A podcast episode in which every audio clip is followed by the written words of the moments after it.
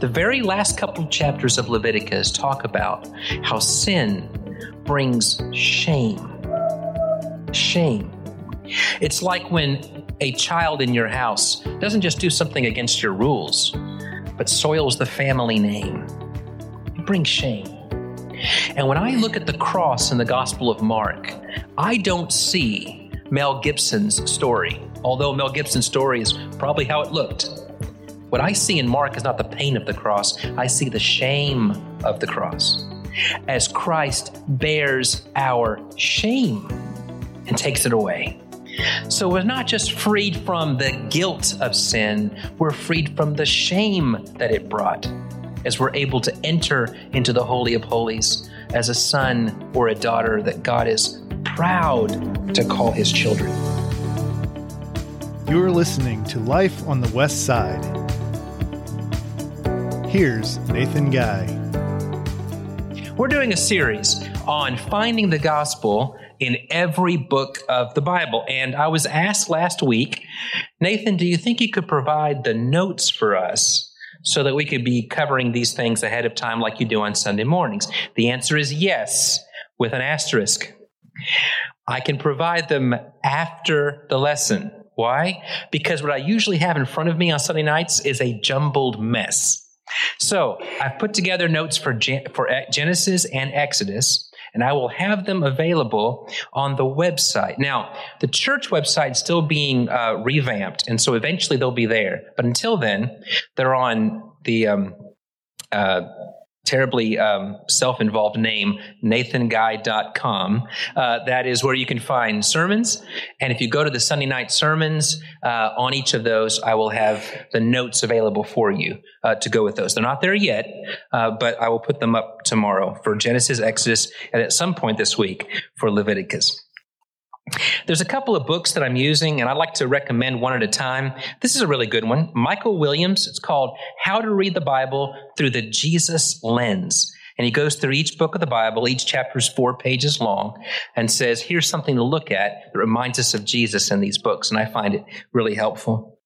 Jay Sklar is an Old Testament scholar uh, who wrote an article, Four Things That Happen When You Study Leviticus for more than 10 years. And he began by saying, I know what you're thinking. The answers are you get to know your psychotherapist really well, or people stop inviting you to dinner parties. And he says, No, uh, it's something better than that. But let's just let's just do a little thing here. Raise your hand if in your lifetime at the local congregation where you've attended, you can remember a whole series of sermons based on the book of Leviticus. He said the same thing. He said, In 14 years, I had not preached a sermon from the book of Leviticus before I began to do this. I, I try to say, read the Bible like a love story, not like a, a, list of rules. And then you get to Leviticus and you say, Preacher, it's a rule book. Look, sure enough, Leviticus feels like an instruction manual. And listen, I listened, I did, I'm an auditory learner. I listened to the entire book of Leviticus this week. Still boring. I understand. I know how it feels. It looks like a bunch of rules that are hard to read and irrelevant to my life. So, how can Leviticus be read through the gospel lens? John Harrelson uh, wrote a little thing about this, and I really liked some of his observations. He said, First of all, did you know that for a long time, Leviticus was the first book that Jewish school children would be taught? It has more direct quotes from God than any other book of the Bible. On almost every page, the person speaking is God.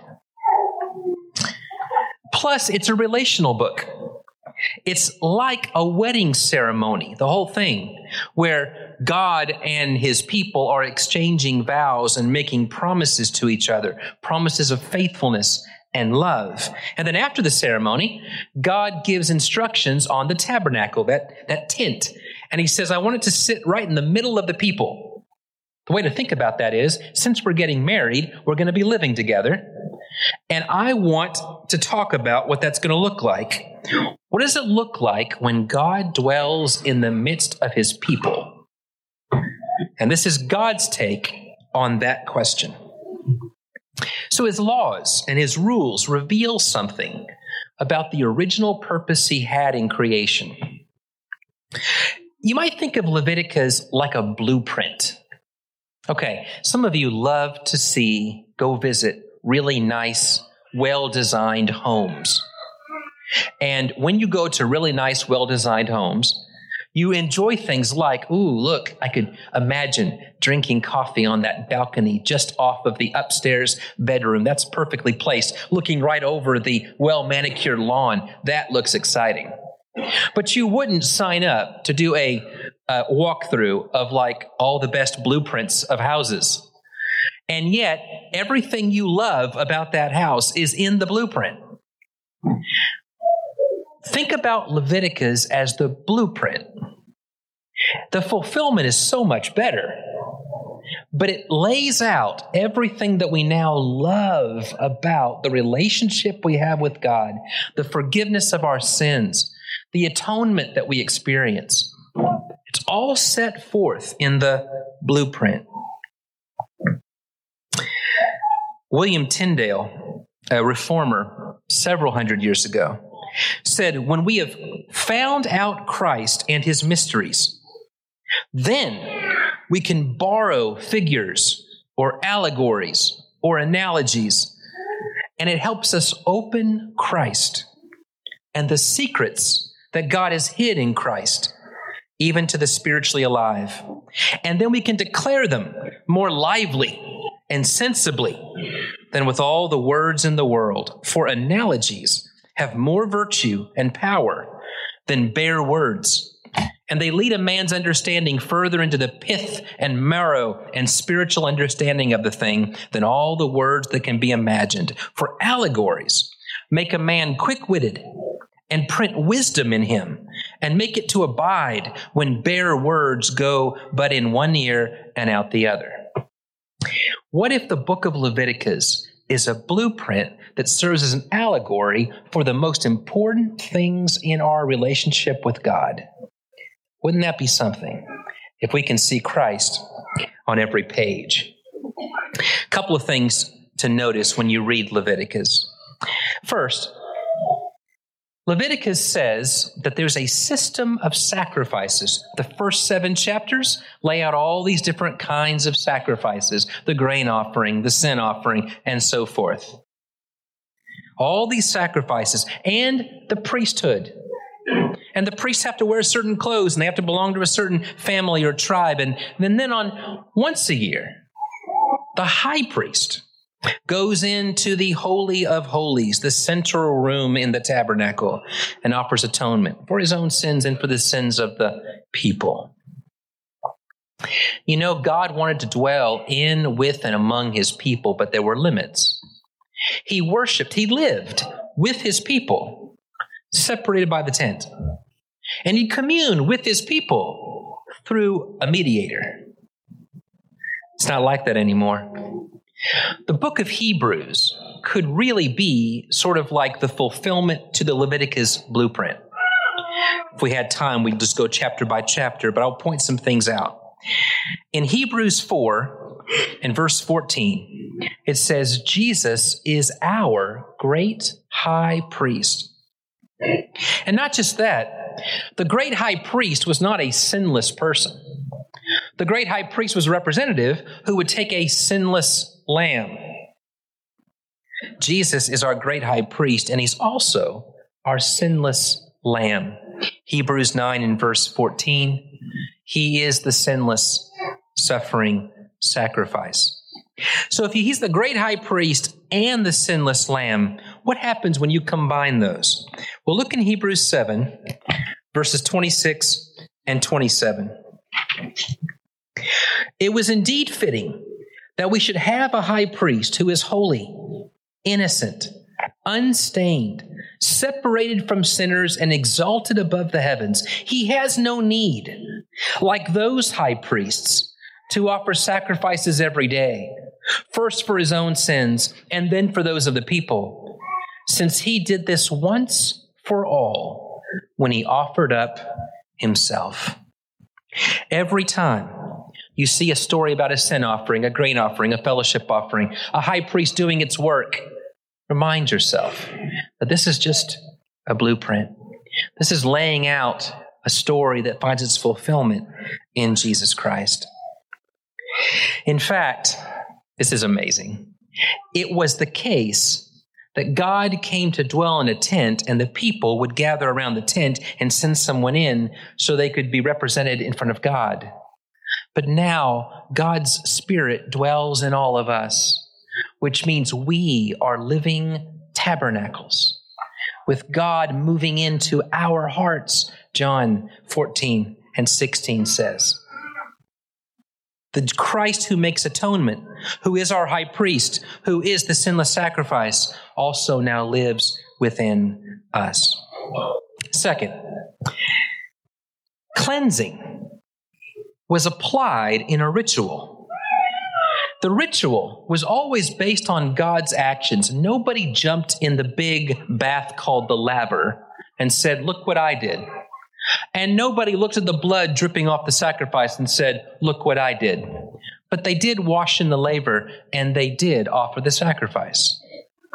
And in Hebrews 10 and verse 19, I can't help but think that the Hebrew writer has in mind the Christian initiation rite of baptism and of gathering as a people when he says in Hebrews 10 and verse 19, Therefore, brothers, since we have confidence to enter the holy place by the blood of Jesus, by the new and living way that he opened for us through the curtain that is his flesh. And since we have a great priest over the house of God, let us, you and I, draw near. Remember how the people could only let the high priest draw near. Let us draw near with a true heart in full assurance of faith, with our hearts sprinkled clean from an evil conscience, as our bodies are washed with pure water. When you see the laver, when you see the sacrifice, when you see the rituals, remember that was done by one person as representative for the people at a time. Now it marks and identifies all of us as God's people, as God's Spirit dwells within us, and His blood continually cleans us at all times. Number three, obedience was always the appropriate response when God says, I want you to be my people, and I want you to keep covenant with me. Salvation has two very important words to attach to it. One is the word from, and what is the word for. It's extremely important to know that salvation is salvation from something. We've been saved from sin. We've been saved from the evil world. We've been saved from our past. Praise God, we've been saved from ourselves. We're often our own worst enemy. But we weren't just saved from something, we were saved for something. God redeemed us so that He could have a people that looked like him. He redeemed us so he could have a community that acted like his children. He redeemed us so that we could change the world by being lights of the world. And that's what the covenant was all about. We weren't just saved from something, we were saved for something. And as you look at all the intricate laws in Leviticus, no, he's defining a, a people who are defined by their actions, who are defined by how they live and how they're different. And it marks them as the people of God. In Exodus chapter 19, God said, I am calling you, and I've named you as my people because I want a kingdom of priests, a holy nation. Peter quotes that in the New Testament and says to all Christians, You are a kingdom of priests. You are God's holy nation, his own special people. When you read about the laws in Leviticus and you think two things either number one, these are so boring, why do I care about them? Or number two, these look really awful and hard and bad. Boy, good thing I don't have to keep laws anymore. We're missing the point. When David writes Psalm 119, the longest psalm in the Bible, the whole psalm is basically praising God for the law. How can David say, Oh, how I love your law? When you read Leviticus and you think, How could anybody love this thing? Isn't it great? We don't have to do that anymore. It's not the way David thought. It's not the way the Jewish people thought. Having God tell you what he wants that makes you different from the rest of the world and marks you as his people is a blessing. And David said, I am so glad I'm wiser than all my teachers because I know what pleases my Father. That's how he saw the law. He delighted in it, he longed for it. And so in the New Testament, when Paul spends chapter after chapter saying, Look what you've been saved from by God's sheer grace, when you had nothing to offer him, that is great news. Equally great news is that God has also given you a mission, something to live for, and He's shown you how. He has shown you what is good. In Romans chapter 12 and verse 1, Paul has just spent three chapters three of the most difficult chapters in the whole Bible. If you want to know what Romans 9, 10, 11 are about, I don't know. Ask Duane Warden. But after all of that very difficult stuff about dealing with Jews and Gentiles and the children of Esau and the children of Abraham and what God's doing in the whole story, chapter 12, verse 1 says, Therefore, because of the mercies of God, present your bodies as a living sacrifice that's holy and acceptable to God. That is your, some versions say, reasonable service. Others say, act of worship. Present your life on the altar as a thank you for what God has done in, with, and through you. Or 2 Peter chapter 3 and verse 14. Make every effort to live blameless, holy, and pure the language of sacrifice in the Old Testament. Number four, Jesus, the great high priest, cleansing is applied in ritual. Obedience is the necessary and appropriate response. Number four, being free from guilt and shame is worth celebrating. There's a lot of different ways you could talk about sin, but I really think sometimes we miss not just that sin keeps me out of heaven, but sin weighs us down and makes us less than human.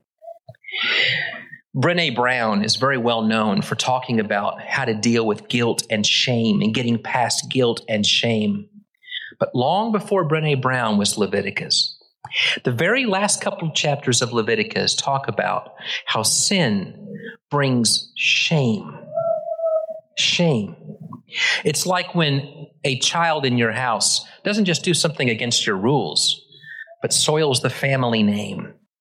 It brings shame. And when I look at the cross in the Gospel of Mark, I don't see Mel Gibson's story, although Mel Gibson's story is probably how it looked. What I see in Mark is not the pain of the cross, I see the shame of the cross as Christ bears our shame and takes it away.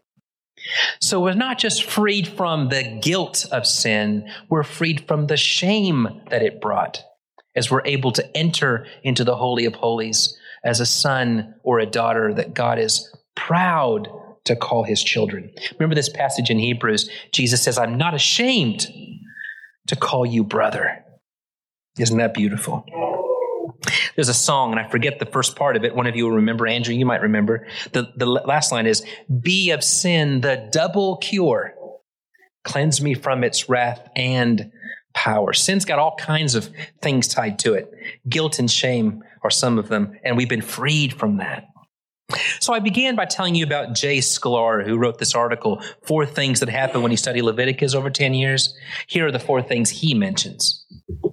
Number one, you hunger for God's holiness more frequently. Leviticus 19 is a great chapter if you ever want to explain to somebody why Leviticus is worth reading.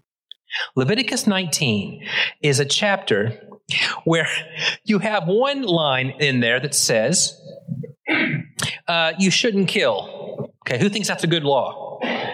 All right. A few verses later, you shall not wear a shirt made out of two different kinds of cloth.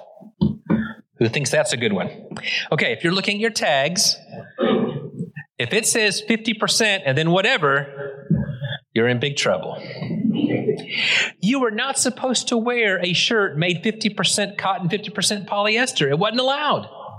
Not just that, you couldn't sow two different kinds of crops in the same square. There are all kinds of rules and laws like that right next to, right in the same category with don't kill, don't steal, don't take my name in vain, and make sure you're not wearing a shirt made of polyester. Why is that all in there? You know what he's doing? At the beginning and end of each of those laws, he says, I am the Lord. Why should you do this? For I am the Lord. Why should you do this? For I am the Lord. Now, when I first read that, I think, oh, I know that one. My dad used to use that one. It was called Because I Said So. That's not what's going on here. You know what he's doing? He's teaching them to think about what it means to be separated and different every second of every day. I'm so grateful that the Karate Kid made this sermon illustration for me. You remember how he wanted to learn how to fight? And so Mr. Miyagi teaches him how to sand the floor and paint the fence and wax the car. And at some point, he's pretty upset about it. Daniel-san comes to him and says, listen, I, you've, all you've done is you've got me to like do all your hard work for you. I haven't learned how to fight at all. And then Mr. Miyagi says, sand the floor and he steps back. He's about to kick him. And what do you know? Sand the floor was the movement that protected the kick. Paint the fence. And he goes to punch him in the face. And paint the fence was a movement that blocked the punch. He didn't know it, but the whole time he was training, he was learning the art, but he just didn't know it. What God is doing is He's saying, I want to teach you what it means to be holy and separated. And the way you're going to know it is if every moment of every day, what you're thinking and noticing is separate, different, separate, different, separate, different. And at some point, it's going to click. You, your identity is separate and different. It's not a law anymore. But what am I doing in my daily life to remind myself and my family that I'm called to be holy. I'm called to be separate. I'm called to be different. Number two, you fear God more greatly. You read stories about God's holiness and God's justice. Number three, you love Jesus more deeply. He said that uh, he studied the book of Leviticus for 10 years, and his wife noticed something. In church, Every time they would sing songs about sacrifice or atonement or the Lord ransoming us from our sin, he'd just start bawling. Because he spends all week looking at what that means and realize just how far God had gone to pay the ransom for us. And then lastly, you learn to love your neighbor more fully. You know the two greatest commandments are the love the Lord your God with all your heart and to love your neighbor as yourself. And Jesus didn't just invent those. If you look at the Ten Commandments, the first four is loving God, and the last six is loving your neighbor. He was summarizing the Ten Commandments. But the statement, love your neighbor as yourself, is in Leviticus. It's a quote from Leviticus. And what does it mean to love your neighbor? It doesn't just mean to be nice to them, it means to forgive what feels like inexcusable. That's what it means to love your neighbor. And C.S. Lewis one time said that if you're ever having a hard time to love your neighbor and you think, I can't forgive him, what he did was inexcusable. Lewis says, you got to remember, it shouldn't just be hard, it should feel impossible because the Lord has forgiven the inexcusable in you. Leviticus teaches you something. Every single person who went to offer a sacrifice went to him with soiled hands. There wasn't anybody who was so holy and righteous, so holy and perfect, that everything in Leviticus pointed to them. It was always looking beyond to one and only one perfect lamb who would fulfill all that God asked of him and then some. So we follow Christ. We follow a great high priest, as Hebrews says, who wasn't, we don't follow a high priest who wasn't touched or experienced what we have, but instead we follow one who experienced all that we have and yet lived it right. Let Leviticus point you to Jesus.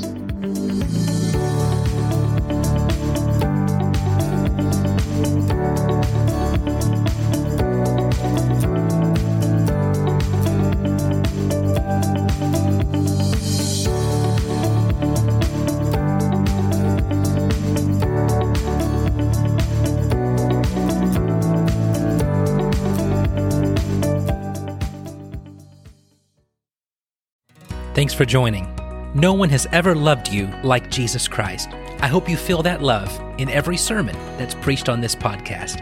You can find more sermons, transcripts, study guides at nathanguy.com.